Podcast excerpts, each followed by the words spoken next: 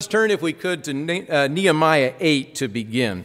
Nehemiah 8. One of the roles uh, given to those who give messages uh, on God's weekly and annual Sabbath day or holy days, uh, one of, their, one of the goals or, or the roles is to point us to the truths of God's Word in the reading of Scripture, as Nehemiah 8 tells us. Several of you are ahead of me with that, but let's look at Nehemiah 8. Here they are uh, in, the, probably the 440s or so BC.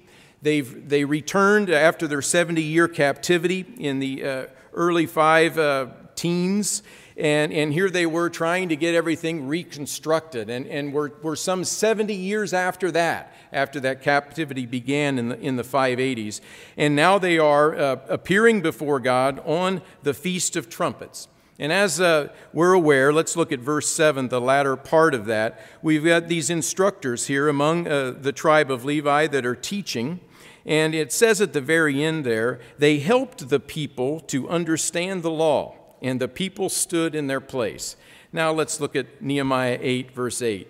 So they read distinctly from the book in the law of God, and they gave the sense of things, and they helped them to understand the reading.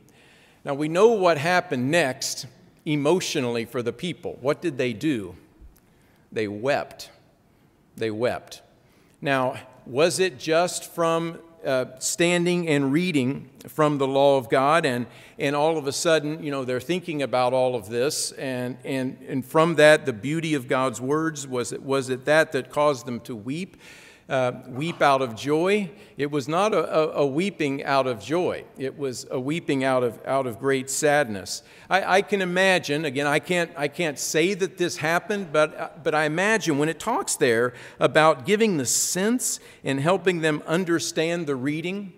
I, I, I, wouldn't be surprised if in that discussion, as they're, as they're reading from the law of God, that they could have been talking about Leviticus 26, Deuteronomy 28, the, the blessings and the cursings that were, were, were told to Israel as they were uh, about to enter the land uh, of Canaan, and, and told that, hey, if, if, we, if we do these things, blessings will result. And if we don't, here comes the curse, eventually captivity. And, and are, they, are they reading from that hearing that and, and recognizing the reality of, yes, this, this happened to us. This happened to us. We ventured so far away from the truths of God that, that uh, here we were in captivity. Here we are now, just a remnant left.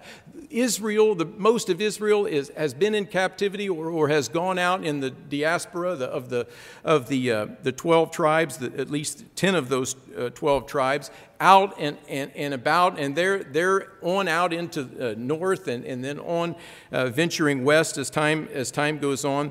Not even there, and we've got this remnant of people of the tribe of Judah, Benjamin, and, and, and some of, of, the tribe of Levi, uh, those that, that served that, that came back, and a few, a few from the other uh, uh, tribes that are, are there. But look, look, at, look at how we've been decimated. Look at what's happened to us, as, and we're seeing the result of that as, as we read the truths of God's law that we as a nation did not follow that, uh, the idolatrous practices, the Babylonian captivity, and, and maybe even as they're reading this here on, on the Feast of Trumpets, realizing their lax practices or, or the lack of godly practices uh, in, in any way, the godly practices about holy days being completely non existent. So we, we see here, let's look now in, in verse, in, as we continue uh, in verse 9. So Nehemiah, who was the governor, Ezra, the, the priest and scribe, the Levites who taught the people, said to all the people, This day is holy to the eternal your God. Don't mourn or weep. Don't mourn or weep about this, for all the people wept when they heard the words of the law, as we said. You know, what, what was going through their minds as they took all of that in? And great sadness as, as their, their consciences were pricked uh, as far as their recognition of, of not being right with God as they ought. So he comes to say uh, next, as we look here in, uh, in verse 10. He, instead, he says, Go your way. Here it's a, it's a holy day, it's a high day. Go your way, eat the fat, drink the sweet, send portions to those for whom nothing is prepared. For this day is holy to the eternal. Don't sorrow, for the joy of the eternal is your strength. Here they, they have had the words of God read to them, in this case, uh, passages from, from the Torah, from, from the law. They've read that, and as Hebrews 4 tells us, that, that conviction that comes when, when the scripture was read to them, and, and it literally opened them up to reveal where they were in contrast to the way God would, would have them live. And it pierced them. It pierced them all the way uh, to the division of soul and spirit, as we see the new covenant application for us. It, it helped them discern where they were, how far off they were. And, and we, as God's people now who have God's law written in our hearts, who have uh, again, the, the foreskin of our hearts has, has been opened up so we can take in of the spiritual intent of God's word. That it, it is a discerner of the thoughts and intents of the heart. That's what it uh, was uh, to some degree with them as they recognized we weren't doing what we should.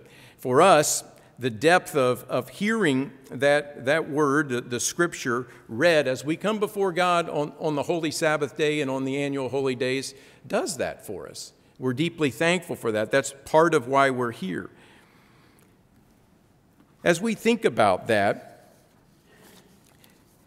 sometimes it does put us in a, a, a, position where we recognize, wow, I am off on this, I am off on this, I'm off on this. And it can be discouraging. But yet they said, take heart, take heart. And, and the, this is a day of, of joy. It's, it's a day of joy, uh, for the Lord is your strength. Let's, let's read on just a few more verses uh, by way of introduction to the message today. Let's go to verse 13. Now, on the second day of uh, the, the heads of the fathers of the houses of all the people, with the priests and the Levites, were gathered to Ezra the scribe in order to understand the words of the law. So here they were again, the, heads uh, then coming here, and they're trying to grasp the, the intent of the law to understand all the, of what that means for them in terms of application. Verse 14. So they found written in the law, which the Eternal had commanded by Moses, that the children of Israel were, were supposed to dwell in booths during the feast of the seventh month. So here it was. Uh, uh, moving forward past, uh, past the Feast of Trumpets, and that they should announce and proclaim in all their cities and in Jerusalem Go out to the mountains and bring these olive branches and the branches of oil trees, myrtle branches, palm branches, branches of leafy trees to make booths, as, is, as it is written. Then the people went out and brought them and made themselves these booths, each one on the roof of his house, or in the courtyards, or the, the courts of the house of God, and in the open square of the water gate, and the uh, open square of, of the gate of Ephraim. So the whole assembly did this they had returned, that, that had returned from the captivity, they made booths and sat under the, under the booths. So they, they kept the Feast of Tabernacles. They, they kept it uh, together as, as they understood from, from reading the law. And this is the most fascinating thing to me, is what we read in the rest of verse 17. I, I know many of you are familiar with this, but, but think about this. Think about this. For since the days of Joshua, the son of Nun, Okay, we're talking about, we're in the 440s BC here, uh, in, in, Nehemiah's time when all this is going on. And, and we're, we're going all the way back to the time of Joshua. That's, that's when Israel is, is first entering and inhabiting the land of Canaan, uh, all before the period of the judges, all before the period of the kings. King David King David and what King David did to, to, to worship God as he ought. Think of Solomon and Solomon's reign before Solomon went off the deep end. Think of Hezekiah, the reforms of Hezekiah. Think of the reforms of Josiah, all that happened with the various kings. And here we are all this time later, and yet it says this not not uh, the, the days of Josiah, the days of Hezekiah, the days of King David, all of those, the days when uh, just after Joshua's death, nothing, nothing, let's read it, since the days of Joshua, the son of Nun, until the day the children of Israel had not done so. They had not done anything like that to that degree uh, from that time until that time. So they they followed God's way. They, they read, and as, they, as best as they understood how to do it, they then went and did it. Notice what it says at, at the end of verse 17. This was the result of that. And there was very great gladness. We're getting ready to come into the spring holy days. We're in between, aren't we? Uh, that new year starting. And we, and we came off the Feast of Tabernacles, the fall festival season, with very great gladness. God has given us that. He's given us that understanding. And here we are, blessed to be able to come before Him, not only weekly, but at, at these holy days. We've been doing this for years, most of us, and rejoicing uh, we, we come to services and we hear God's word preached. We hear, we hear scripture being read, and, and we, we take that in, and it convicts us, and we, and we work to continue to do better and better. That is a huge piece of the spiritual pie. It is a, a, piece of the spiritual pie coming before God, coming in this situation of worship here on this holy day, coming before God on, on, on the annual holy days as well, and hearing God's word talked about and expounded. That is a critical piece of the pie. And may we never, as God's people, may we never in this congregation uh, minimize that and, and determine that that piece of the pie, you know, it's really not it's, it's a small piece, and it's so small it's really insignificant. We know that it is critical for us to appear before God. it, it is a holy, holy convocation that we have here uh, within the Sabbath, uh, which is a holy convocation.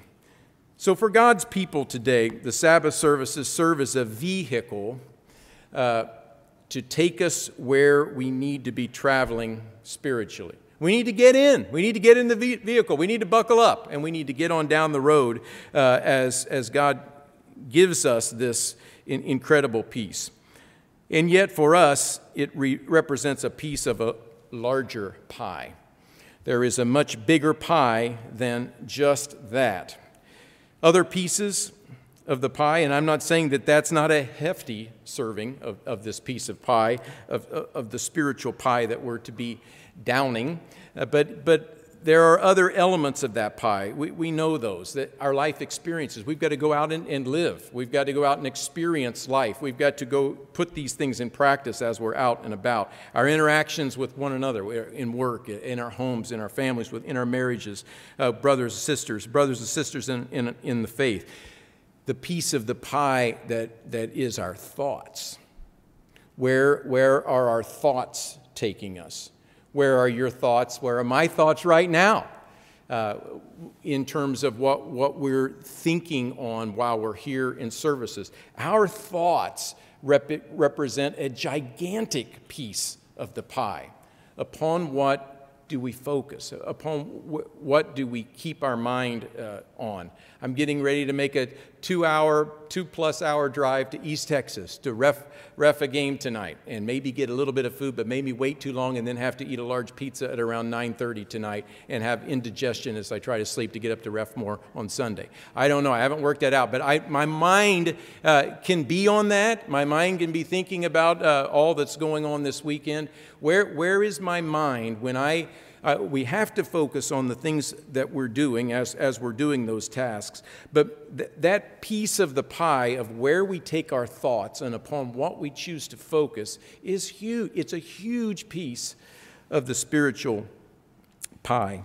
The subject of our thoughts uh, leads to yet another huge, massive piece of the pie that I'd like to discuss today. I'd like to discuss it, I guess, in a sense, kind of on the heels of the discussion that we've had about the law here these last uh, uh, three Sabbaths that, that I've spoken. Uh, and, and I don't want to minimize the other pieces of the spiritual pie, uh, but, but this is a, a huge, huge piece of the pie. And I want to talk about it today because, because it's something that I know for some, it comes very easily uh, uh, for them.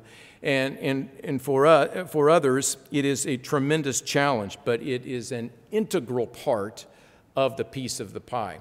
It is a huge piece of the pie. It's like a giant mincemeat piece of pie. How many of you love mincemeat? How many of you do not think about mincemeat and don't do not care for it? Okay, so we'll go we'll go Midwest. We'll go. Uh, it's it's uh, strawberry rhubarb. It's a huge uh, piece of the strawberry rhubarb pie uh, in terms of, of our spiritual walk.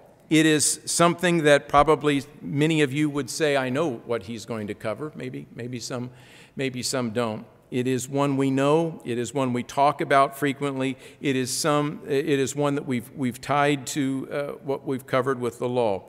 The piece of the pie is feeding on the Word of God, feeding on the Word of God for daily sustenance. We're here today. We're here today, and, and we're, we're hopefully on, on God's Sabbath day, we are feeding on the Word of God. The, the minister's job is to expound on principles in the Word of God. Uh, and, and we are to feed on that there. But that is just, that is a piece. It's, it's a hefty piece of the spirit of the rhubarb, of the strawberry rhubarb pie. It's a hefty piece. But there is this other huge, huge piece is of feeding on the Word of God for daily sustenance. So, are we feeding on the Word of God? One of the best ways to answer that is how did you or I feed on the Word of God this week? Have we opened the Word of God since last Sabbath? Have we done that? Let's do a raise of hands. No, going, we're not going to do a raise of hands. Have, have we feasted on the Word of God? We, we, we all have different challenges, we all have different uh, time constraints, but how much do we consider the, the need to feed, the need to feed on the Word of God for daily sustenance. It is a gigantic piece of the pie because it also ties in with that other giant piece of the pie, which is our thoughts. Uh, they, they, they, come, they come together uh, as, as we think of this feeding on the Word of God. So, are we feeding on the Word of God? Seriously, are you or are you not? Are you? Are you feeding on the Word of God? How, the way to answer that is how, how much did I feed on the Word of God this week? How much have I uh, fed on the Word of God today? Am I feeding on it? Is it my life? Is it what sustains me? Does it give me sustenance? Do I view it this way? What is your answer? What is my answer before God as God listens to us in our minds as we give Him that answer. Be truthfully honest, absolutely honest. In, in one respect, it's, it's a matter of, of diligence, as we heard this uh, just a bit earlier in this whole subject of the ant, the diligence of the ant. I'd like us to think about that day, uh, that today. Feeding on the Word of God, feeding on the Word is a multifaceted concept. Let's, let's look at three passages that speak to this. Uh, three passages, first, John, first in John, not first John, but first we'll look at John, the book of John, just as a, a background as, as we begin to see this next festival season approaching. We reflect on these things. We reflect on these things day in and day out. But but they're, they're major as we recognize the need for this and, and the implications of, of what John was saying here about Jesus Christ as, as we move towards the spring holy day season. Feeding on the Word is a multifaceted concept. The first aspect, very basic, in the beginning was the Word, John 1 1. In the beginning was the Word. The Word was with God, and the Word was God. Jesus Christ is the Word. He was there in the beginning. He was. He is ever. Uh, he is. His beginnings are from everlasting. He has no beginning. He's always been there. He is the Melchizedek. He is the one who has no father or mother or beginning of days. He has always been. This is the Word. This is an aspect of feeding on the Word. Uh, he is the Word. He is God. He is in the God family. In the, in, he was in the beginning with God. All things were made through him, and without him, nothing was made that was made. And then look at verse 4. In him, in this being, this, this word, this ever existing being, in him was life, and the life was the light of men. So if in him was, is life, then he is the sustenance. He is the sustenance of, of life, and he is also the light of men.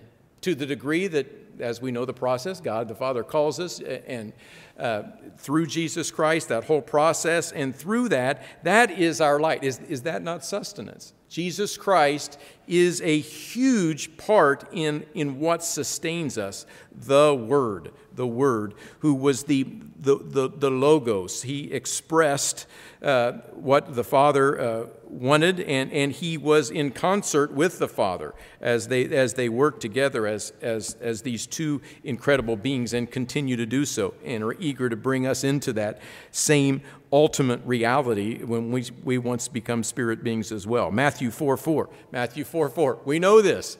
But, but another facet of this, as, as Christ was tempted by Satan. Uh, I want us to think about this passage with respect to the multifaceted concept uh, known as the, the of feeding on the word.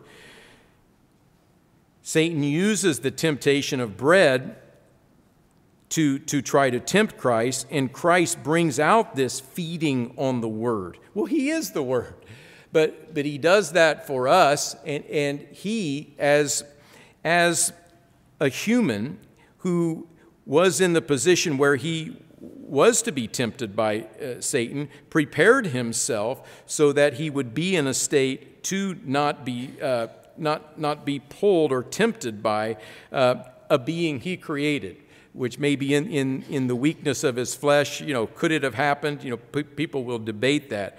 But, but he prepared himself for that. I don't think he just did that uh, to show us that this is what you need to do.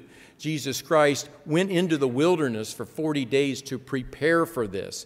To, and, and he fed on God's words. He fed on, on the, what they had planned as, as these two beings for all of mankind.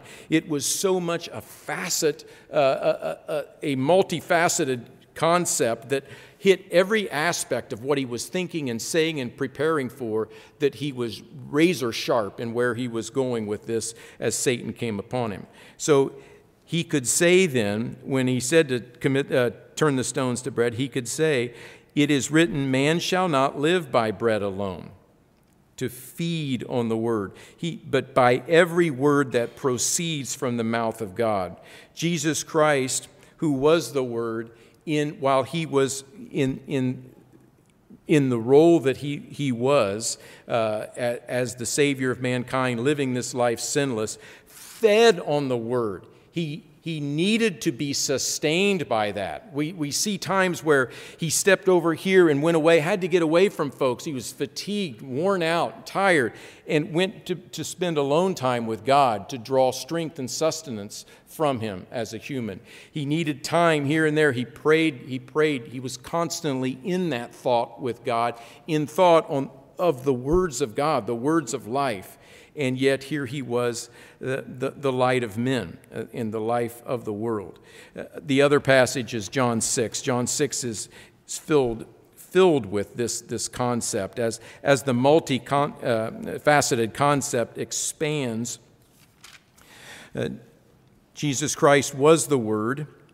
Uh, Jesus Christ stated that every that we should not live by bread alone but by every word that proceeds out of the mouth of god. Those words the words of god uh, are, we are to feed on that. And then john 6 uh, verse 32 as, as we know we know this but it, it forms the backdrop. Verse 32 then jesus said to them most assuredly i say to you moses did not give you the true bread from heaven but my father gives you the true bread from heaven what is really true the true sustenance to live for the bread of God is he who comes down from heaven and gives life to the world. That bread is Jesus Christ. We are sustained by him. It is our sustenance. It's what gives us life. Verse 34. Then they said to him, Lord, we want this bread. Give us this bread always. He said, I am the bread. I, he who comes to me shall never hunger, and he who believes in me shall never thirst that individual recognizes from, from whence that sustenance comes, and that person feeds on that, and that person is filled no matter what he or she experiences in this life. Continuing, uh, look down uh, to verse 48. Verse 48. He says, I am the bread of life. Your fathers ate the manna, they're dead. This is the bread which comes down from heaven, that one may eat of it and not die. I am the living bread which came down from heaven. If anyone eats of this bread, he will live forever. He will have life. He will have that sustenance with, within himself uh, ultimately as he becomes part of the God family. Uh, but, but in this, he said, in this life, we feed on that. We feed on that, and, and it is what is our life. Uh, my flesh is, is what I give for the life of the world. So the Jews were trying to figure this out. What was he talking about? Give his flesh to eat? Uh, then, then we see down in verse 53 So Jesus said to them, Most assuredly I say to you, un- unless you're doing this, unless we're eating of the, f- the flesh of the Son of Man, and unless we're drinking his blood, we don't have life. We don't have life. Whoever eats my flesh and drinks my blood has eternal life, and I will raise him up in the last day. Verse 57 As the living Father sent me, and I live because of the Father. You think about that. Jesus Christ, the Word of God, comes in the flesh. He, he was eternal. He comes to them. Is he just making that up? Is he just saying, you know, I, I think I'm going to say this so you can kind of get the picture of what you need to do? Uh, Jesus Christ is saying, As the living Father sent me, and I live because of the Father. The Word of God says, uh, is saying, He, Jesus Christ, the Word, is saying, I exist, I am in this situation in the flesh, I, I live because of the Father, so he who feeds on me will live because of me. This is the bread which comes down from heaven. Not as your father has ate the manna, they're dead. He who eats this bread will live forever. Now, to tie this together, we come to verse 63. It is the Spirit which gives life. Mr. Johnson talked about this uh, last week, wasn't it? Uh, in terms of that component of God's Holy Spirit, the degree to which uh, God's Spirit works uh, in us uh, in, in the growth that we uh, achieve and experience bite by bite as he talked. It is the Spirit which gives life, the flesh profits nothing. Notice this the words that I speak to you, the, the words, the, the, words that he was saying there, and, and ultimately by extension, the Word of God, the, the Bible, the, the all scripture that's given for, for our, our, our complete growth and development. Uh, the words that I speak to you, they are spirit and they are life. How, so, how is that coming for you? How is that coming for me? Are, are we gaining sustenance do, uh, daily? Are we recognizing the depth to which we need that for life? Not just to, to I need to do this every day, so God's going to be pleased with me, and then I'll get eternal life. But, but but see it from the standpoint of sustenance spiritually for me to be able to function in life, for me to be able to exist as a, a person within the body of Christ, for me to be able to exist as a, a person whom God looks at as part of, of his body, uh, part of his son's body, uh, I must feed, I must I must be sustained by that. I must see it from the standpoint of that I have no life and I am wasting away if I don't feed. I've talked a little bit about this before from, from some different angles, but I'd, I'd like to do this uh, today just, just a little bit here uh, to, uh, to, to help folks understand, at least from by looking at some of the situations that I've experienced in my life to, to grasp that, uh, and especially our young people that are, that are, that are making decisions uh, to strive to grow closer and closer to God. And we're, we're, we're seeing the truth, we're, we're coming to recognize the depth of the truth and the impact of that on our lives, and, and we're striving to walk that. Uh, I, and, I, and I know just from talking with God's people over the years that it's not something that only uh, young people struggle with, of, of developing a, a, strong, steady diet of, of ingesting of the Word of God. So, uh, you know, I, I, say this to all of us here. In, in my background, with my parents coming in the church, my mother had come into the church earlier than my father, and uh, when when I was 12, uh, my father came in, and then we began as a family really attending regularly. And as I told you before, my dad really, really wanted us to learn Scripture, so we memorized uh, a lot of Scripture uh, in, in my early, in my formative years, which helped uh, come test time when I went to Ambassador College, and there were memory Scriptures that I already knew. But uh, but that was, that was my, my dad's way of, of helping us begin to get grounded in, in the Word and, and I, again, I'm not saying memory, scripture memorization is, is, is everything. Uh, I think it's, it's very important. Some of us have minds that work uh, very well with, with memory. Others of us re- remember concepts and principles, but to tell me, oh, I got to turn right here and it's, and it's exactly this way in the authorized King James, and actually the New King James, it says it slightly this way. It's, it's different for us. We, we learn things differently. Lisa can, can talk about concepts and she can find scriptures, but to get her to, you know, to memorize all of these things, her mind just doesn't work that way. And that's okay. That's good. That, that, that's fine because she, she knows her Bible. She knows her Bible very well. And, and when it comes to principles, uh, she can let me know when a principle is off, uh, that I've said something. You know, she's very sharp. We learn differently, but that's the way we were taught. Uh, and and, and from that, I gained a, a, certain appreciation of God's Word, especially with respect to the, the truths of God and what we were doing as a church versus what's out there in religion. You know, this, this is off here and this is off here because of this passage. Boom, it's right there. Sabbath was made for man. Man wasn't made for the Sabbath. All the passages in First John about the law and how we love God, or uh, whatever it is uh, that we, we could pull those scriptures to, ans- to answer those questions. God's way made sense because these scriptures were there, and the church not that the church had perfect knowledge, but the church was striving to walk in that. And I'd see the minister get up and, and expound those, those scriptures, and, and, and then would see the church would teach this. And I, okay, yeah, it makes sense. It, it, it's right. It is the way it should be. Uh, going to college, then having five years of intense training, speech classes, activities, all these things uh, combined uh, together to, to develop uh, the person. And uh, it, was, it was a fantastic time for me to, to, learn, to learn principles uh, of God's way and, and to be taught in detail the scripture, but, but at the same time to have time to experience that in, as, a, interacting, as we interacted with all these people in a variety of different settings. There were people who played the game, who faked it, uh, who, who were able to uh, you know, put themselves forward in such a way when all these other things were going on in their minds or when they were behind the scenes doing what they wanted to do. I mean, there, there were folks there. There were folks there who never got it. Uh, but God's truths were taught and an environment was established that, that was a very effective environment for me. And, and especially in my freshman year, as I began considering baptism and seeing that there, there is this way of life that is a right way of life, and I have sin. I, I, I have sinned, and I have sin in me. I, I, I recognized at, at, a, at I, I think, an adequate depth that I needed God, and I needed to be forgiven of that, and I needed to be a new creation in Christ. I, I got that.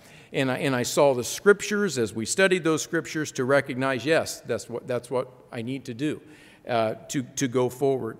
Uh, after, after I graduated from college, I spent a year uh, out in Columbus, Ohio, and then my wife and I moved to, to East Texas. And those nine years uh, working at the college were a wonderful, uh, a wonderful experience. But, uh, you know, to be, to be fair uh, and completely honest in looking at my life, my Bible study was very much tied to the kinds of things that I was learning and was responsible for, for completing when I was in college. And once I was out, it, it began to lag.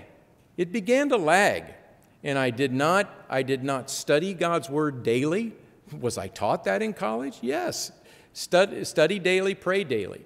My prayer life was much more solid than my, my study life, but I would sometimes go, I, I think even though in those years, here I am, I'm working for the college. Uh, sometimes there would be times where I would maybe study once during the week and, and then on the Sabbath. There were some times, uh, openly admit, that I didn't study the entire week. And, uh, and and yet at the same time, the deceptive nature of that, of being able to be there at services and, and scriptures are covered, principles are being covered. I, I got those. I understood that. This is God's way of life. This is, this is the truth of God. I'm, I'm glad I am where I am and very thankful for that. But that, that hunger and that thirst for sustenance was not there. It was not there. I started to get a, a nibble for it as things started going uh, wonky in the early 90s, uh, 91, 92. Things started really going, going wonky as the pastor general's reports would come out and little things would be added here or there. Of course, it came to a head for different people in the early 90s to the mid 90s. But then there was a, a, a, revitalization for me with respect to Scripture and, and, that, and it was good because you know we were seeing these things that were being taught that th- th- this is not what I was taught. This doesn't match up with the scripture that I know. It, it's God's way. It, this, is, this is God's way. And now they're teaching this. This is off. So got back into scripture to the degree that I should to prove again what I believed. But again, was that my sustenance? Was that my life? Was that what drove me and sustained me day in and day out? I've got to admit, if I, if I am absolutely truthful, I've got to admit humbly, no, no. It was at a certain level and, and you know, a, a decent depth, but it was not to the depth that uh, it should be. Uh, like I say, I began uh, to, uh, well, then, then of course, then the college uh, closed, uh, and, and then of course we've got uh, from that, we're, we're in a different place. I'm in a different job. I'm out in Oregon. And uh, we had a, another child, insane amount of stress uh, with the job, and the child was not causing us a, an insane amount of stress. Well, Christy actually sometimes did, did provide an insane amount of stress. No, I'm kidding. She was wonderful, wonderful girl, a lot of fun, and we, we deeply enjoyed uh, raising her, and, and uh, we still kind of like her to this day. Uh, but anyway, she's a great girl. But, but but so many things hitting us, so much, so many time constraints on me that again, my, my Bible study and the intensity of the Bible study began to wane. Uh, and it was not until I'd say the early 2000s for me that I really began to get back on track with study. And, and I'll say it this way it started as, as I started to spend time in God's Word and, and step back and reflect that, that appetite began to increase to where there was, there was a hunger for it. There was a, a need to be sustained by that, a yearning to feed on Him through His Word. I, uh, and I, I want to talk about a, little bit as we go forward what the difference was uh, here in just, just a minute. How many of you read uh, this Sabbath's uh, blog by Jeremy Lallier on growth leaps. How, how many of you, anybody read that? Some of you have?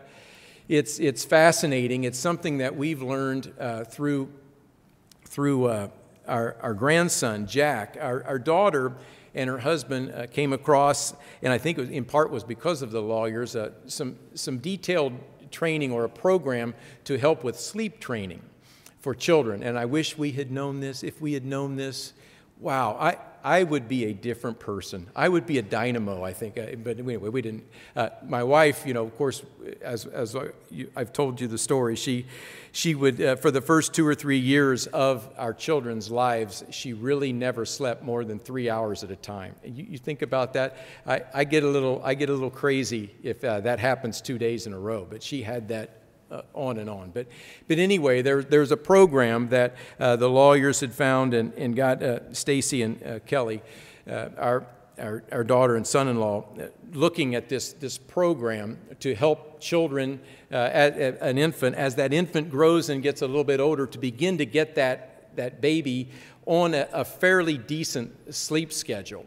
And, and, and how, how that all operates. But, but in the process of all of that, they said that one of the things that will happen is, is you'll, you'll get your child on a schedule, and everything, uh, you'll start to see this rhythm taking place, and everything will be going really, really well. And then all of a sudden, wait, wait, nothing's changed. We've not done anything differently. We give them him this at this time and this at this time, but all of a sudden now it's not working. It's not, it's, it's, it's a challenge, and he's not sleeping as well. And, and what, what causes that? And they, they'll say that it's because of a growth leap. The child is entering these little phases that happen physiologically, uh, emotionally, psychologically. It's, it's a period of transition as they're growing. Just this little, where, where as this is happening, there, it's, it's difficult for them to transition from one in, into the next. So so the, the child will you know, be irritable or uh, just not be on a schedule and, and, and, struggling. But at the same time, the child, uh, they help you realize the child is, is growing here. They're, they're hitting a leap right now. They're going to jump into a new phase. And they tie that with, as I've talked with you before, these, these things that are so neat to see with children, with infants. So they, at this stage, they start to learn this. At this stage, they start to learn this. And all of a sudden, these things sometimes just appear. Where did this come from? All of a sudden, they're doing this. And they were processing all, but then all of a sudden, uh, you know, two weeks later, you're hearing all these words that they're able to say that they never said before. But the, these, Good words, good words. But, but anyway, so these growth leaps that happen, but the transitions uh, are, are difficult as they happen. But, but, stay on it, stay on it, and, and then they'll come back to a, a schedule that's very effective. But as I thought about that concept of, of, of growth leaps, in, in uh, the early 2000s, it was a, a growth leap for me, a, a change in, in career a very challenging time going from one, leaving one, and entering another, but, but a very difficult transition. And I knew that I, I needed to make a, a more diligent effort to, to really feed on God's Word. So I began that in the, uh, you know, like say, late, late 1990s uh, into the early 2000s. And as I began to to strive to hunger for God's Word and make a diligent effort to study God's Word and spend some time thinking about that, my hunger intensified. I needed more. I needed, I realized even more how much I needed to be sustained by it. Where it was, it wasn't there to that degree before. It was something I needed to do, and I went through periods of time where I did better than others, but I didn't look at it from the standpoint of how much I needed it to sustain me spiritually. Once I began to get the taste of, of, of what it is to be sustained by the Word of God, then my hunger intensified. Now, I know with a, a, group of this size, many of you out there are saying, Burnett, how, long, how come it took you this long to do this? I've known this all my life and I've been doing this all my life. Great, thank you. Thank you. Thank you for that example. Uh, uh, I, I, would say in a group of this size, though, there are others who, who are maybe like me. Maybe, maybe some of us are in that state now. Maybe some of us are even farther away from that. I don't know. You know. But, but I know for me, I've just, again, true confessions by Andy here. I, I know for me, as, as I began to recognize the degree to which I, I needed that for sustenance, uh, that, that hunger intensified as I ate of it. And, and as, I, as I ate more, then I, then I wanted more. I, I'm now learning how to slow down and enjoy the meal. I, you know, they say, uh, you know, this whole thing of, of taking time to savor it. As, as I do, it, it tastes better and better. They say as we get older that we lose our sense of taste. It's not so in the spirit realm, is it? It's not so with the, the Word of God. Uh, so many delicacies, so many delights, so much meat cooked perfectly, medium rare, but some medium, medium well, some very dead, whatever. But it, it tastes perfectly for you, whatever way you like to cook that meat. But so much sustenance, sustenance that gives us clarity in purpose in this mess of a world in which we're living. Uh, Psalm 119, let's go there. Uh, Psalm 119.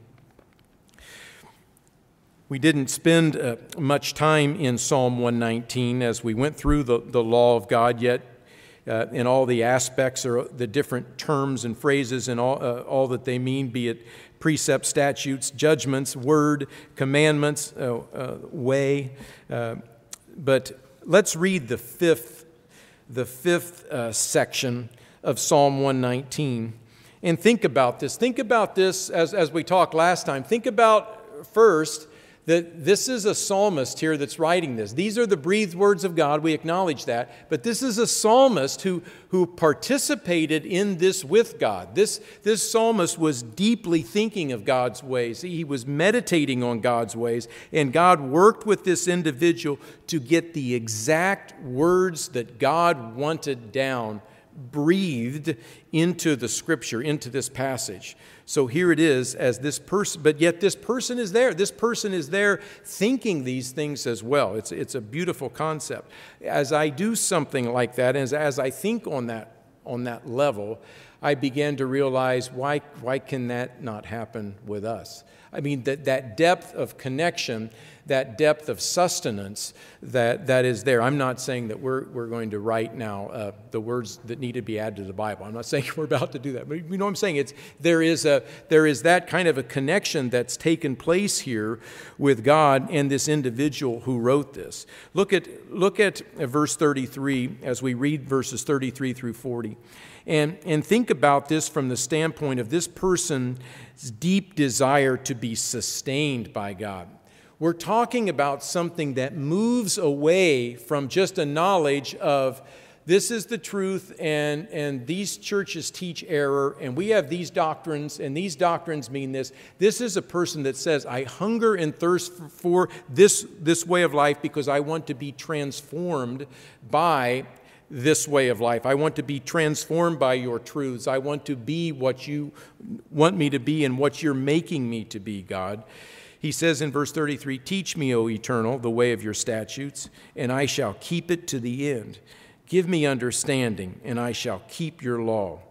Indeed, I, I shall observe it with my whole heart.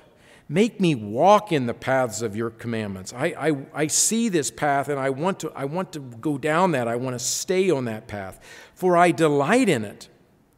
Incline my heart to your testimonies, not to covetousness. I love this passage here that ties with Job uh, 31 and what Job strove to do. Turn away my eyes from looking at worthless things. The person wants to be sustained by things that are, are true and right and just, and, and get his life and his sense of being out of the things that really matter. But turn my eyes away from looking at worthless things. So much worthlessness out there and revive me. Stir me, stir me up. Give, give me that life. Uh, rejuvenate me. Re- revive me in your way. Establish your word to your servant, the servant who is devoted to fearing you. Turn away my reproach, uh, which I dread, for your judgments are good. Behold, I long for your precepts. Revive me in your righteousness. It, the person came to that point where he, he sees God and God's teachings as what sustains him. And that's what we're, we're getting at today. So, brethren, where are you in all of this? Where are you? Where are you? Where am I? Are we sitting down at the table and are we feasting? Are we feasting? Not, not just here at Sabbath services, a huge piece of the pie here at services. But not just here, but are we feasting? Are we eating this vital piece of the spiritual pie? The words of life. Or are we starving ourselves? Are we like the, the person who has anorexia nervosa and looks in the mirror and, and sees uh, herself or himself as, as overweight and, uh, and completely, uh, completely stuffed and yet at the same time they don't actually see what's really there that they are uh, that they are anorexic that they are, are wasting away to nothing. You know so we we as we look at ourselves in the mirror what, what do we what do we see? Do we see what we want to see? Do we see what we think we see? Uh, or do we see it uh, as it is?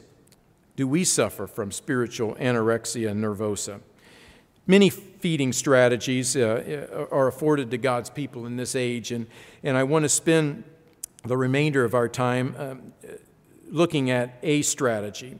And, and, it is a strategy that has helped me feed and grow. It's, it's helped me uh, as I've gone forward. Uh, you know, with the goal of being, being able to develop more and more of the mind of God, which translates to moving, moving closer and closer to the fullness, stature, measure of Jesus Christ. I mean, that, that's what we're, we're all about as God's people. Uh, I'm not a deep thinker. Surprise, surprise. Every, most of you know. I, I don't naturally think deeply about things. Some of us are wired in such a way that we're uh, contemplative. Is that the word? Contemplative. Contemplative. I think it's contemplative. But uh, some, some of us are that way. We're always seeing things. We're seeing things in terms of analogies and Im- imagery. And we're, we're, as something's being said, we're developing a, a concept and a construct and, and thinking deeply. We we yearn for time to be by ourselves, to think deeply about something and sort out a matter in our minds. I, am not naturally that way. I, it doesn't come easily for me, but and I think that may have been in part why uh, I, I, it was an extra challenge for me to begin to, to look to God's way of life, and in, not His way of life, but the Word of God, as as giving me sustenance, because I could feed a little bit on it. And, and for my personality type, my temperament, I feel like, okay, I'm, I'm okay. But I was not going deeply enough. I wasn't going down to, to the meat uh, that, that sustained me. Not just doctrines, but how to live, how to think, what is truly important in this life, and, and dwell on that. So, I, would like to talk about a strategy that, that's helped me. Uh, before I do that, I, I want to read from a, a member who, uh, who wrote me a note just this morning that is implementing a strategy. The strategy that I'm going to talk about is not the only strategy, it is a strategy. But this uh, individual wrote uh, from one of our congregations here in, in the area here uh, in discussing about the law that we've been talking about. The individual said, The rewarding part is when you write it by hand. So this individual is taking on that, that task of writing out the law by hand, as the kings did. The person says, uh, The rewarding part is when you write it by hand, it really imprints on your mind. So I'm finding things I've read for years but just never registered. It seems I inexplicably glossed over. Things like that are now making an impact on my heart and mind by writing it out. God totally knew what he was doing by telling the kings to write in their own hand. Brilliant. Way to go, God. Uh, wishing you blessings and a peaceful Sabbath. that, that is an, another method to cause us to slow down and to, to feast on the words of God and, and to deeply think about it and apply it as we go forward. So let's look at, at this other strategy here as we uh, move towards the end here. Let's go to Psalm 36. Psalm 36. I came across this psalm, I don't know, a couple of weeks ago, and it intrigued me, so I kind of thought about it and I went back to it and, and read it again and, and, and then read it with a different translation. I looked at uh, the NIV as well and uh, you know, looked at some, uh, some definitions of words and, and such. But, but I engaged in this process of, of reading it, thinking about it, reflecting on it, coming at it from a different angle, reading it, thinking about it, reflecting on it. Uh, and, and just, I'll take you through a little exploration of these 12 verses. Psalm 36. Psalm 36, things that jumped out at me. And the, the reason why I'm doing this is, is just to, to give us some thoughts of, of, of, as you read this, what jumps out at you? And are, are, are, we willing to take the time to go and explore that as, as, we, as we think about these kinds of things and, and look at it from the standpoint of sustenance? This one is uh, to the chief musician, a psalm of David. So it's one of David's psalms. Uh, the individual who was the servant of the Lord, and he wrote this for the, the chief musician. And it's my understanding that the, the chief musician had a role uh, there in determining which, which songs would be sung at different times in, in certain uh, situations, at times of the year, worship in worship services and the like. But David, as he writes this, notice what he says at the very beginning. That, this intrigued me. An oracle within my heart concerning the transgression of the wicked. When we hear that term oracle and within his, his heart, David recognizes uh, the, the way in which God worked through him in the insights that he gave him. He gave, he gave God all the credit. But this seems to, to indicate here that David recognized the depth of, of what of what connection was happening between him and God here that he is that he's going to give to us now. We know that to the Jews were committed the oracles of God, as Romans says, the words of God are, these that we've kept here. These are the oracles of God. He says, an oracle within my heart. And then notice what he says concerning the transgressions of the wicked. Now, what, what got me was this is the way my mind works is, is i was thinking okay so an oracle uh, regarding the transgressions of the wicked. All right so let me think about the rest of scripture always thinking about the entirety of scripture.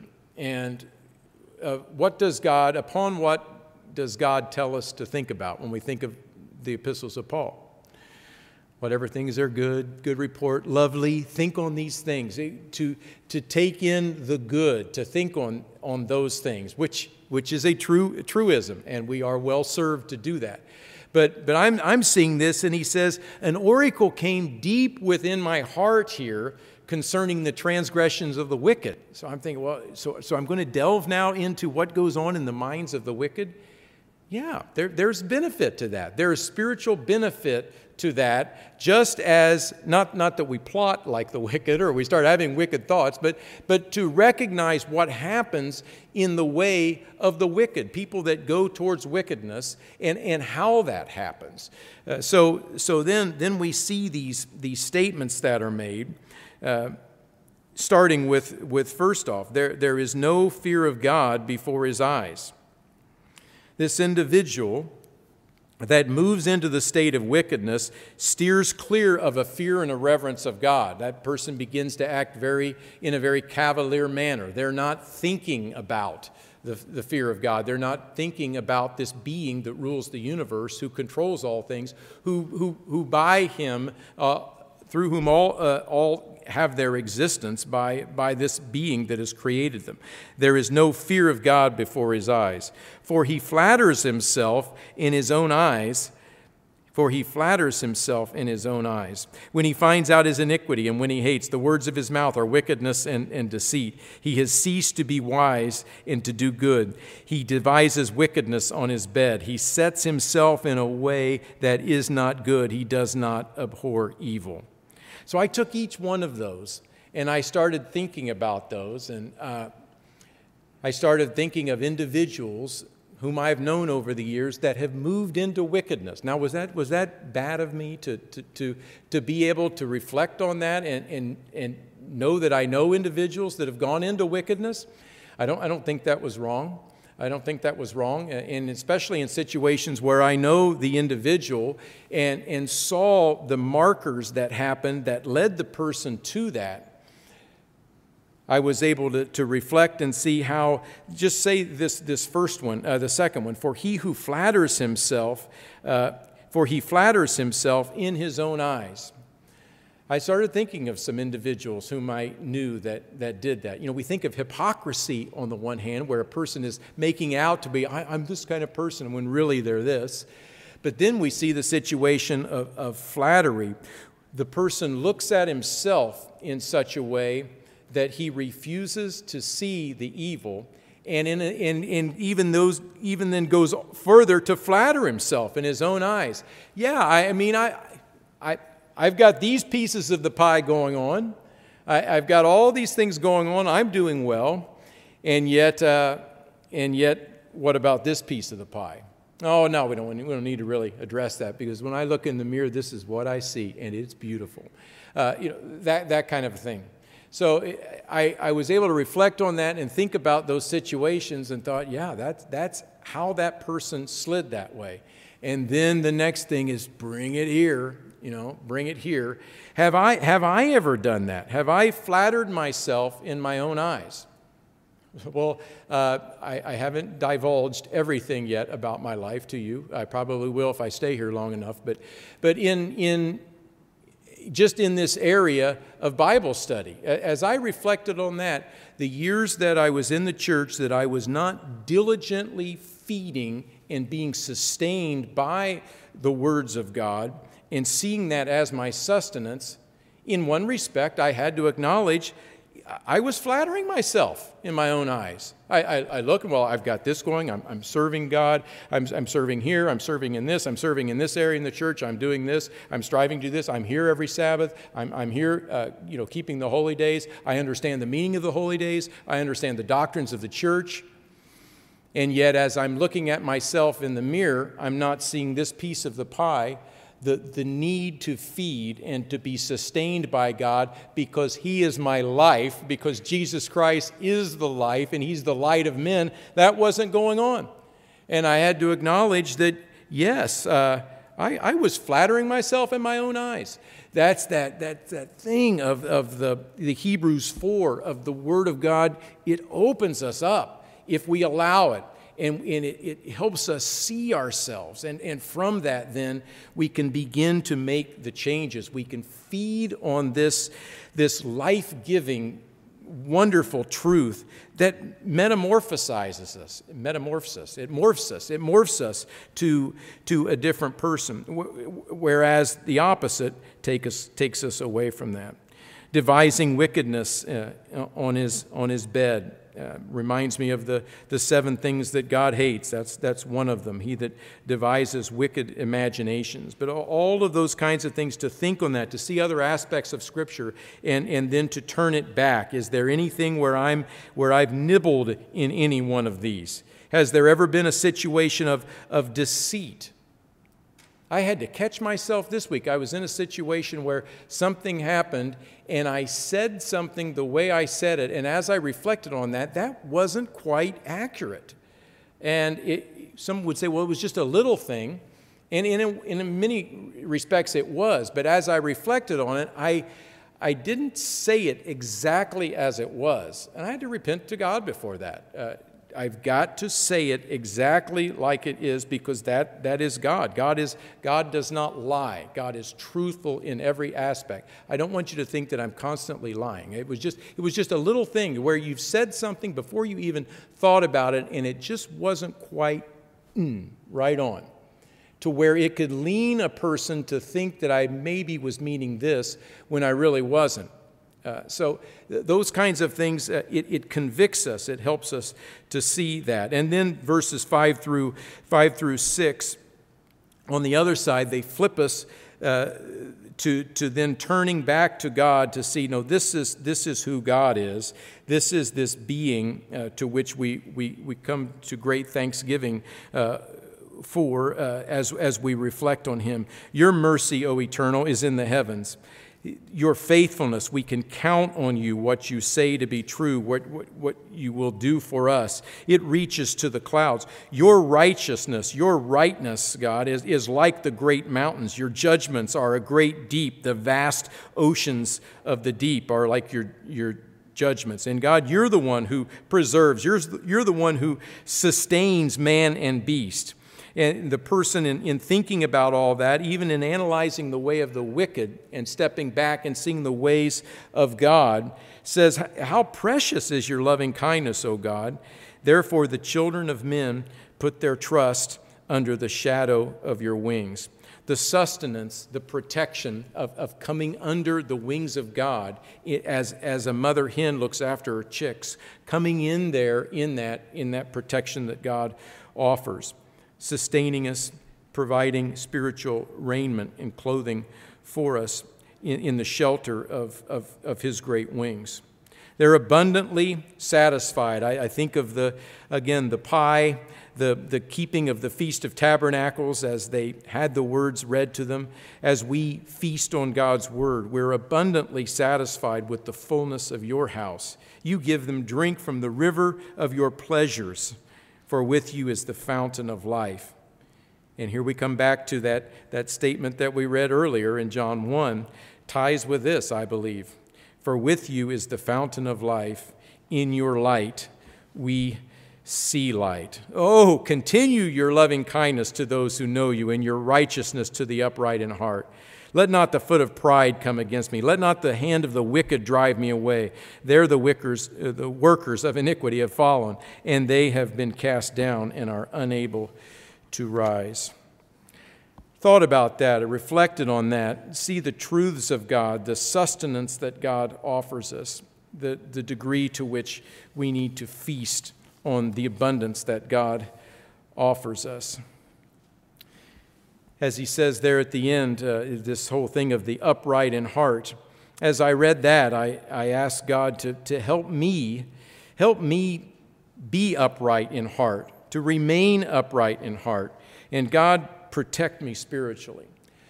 I, I say this as, as just an example of, of, of what, I, what I did to, to try to help me be sustained by the Word of God. Read, think, stop, reflect, think about what I see in others, make sense of that, take a look at my own life, pray about it, talk with God about it, in some cases, repent. As I read that and reflect on my own life, talk with God more about that, ask for His forgiveness consider the appropriate path in going forward.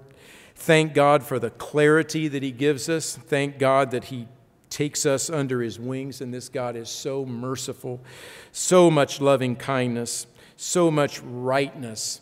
And He's saying, I'm eager to have you enter into that eternity of that kind of living with me.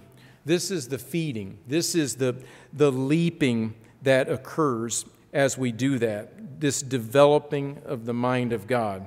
How are we doing, brethren? How are we doing? How are you doing? How am I doing? Am I, am I at that point to where I just must be sustained by this and I, I can't live without it? Or do we not see? My hope is that those who are continuing in that will continue to do so, and that will even greater resolve uh, of, of, why it is so critical. And those that, of us here that aren't, get after it. It's there. And brethren, it tastes so good. It tastes so good.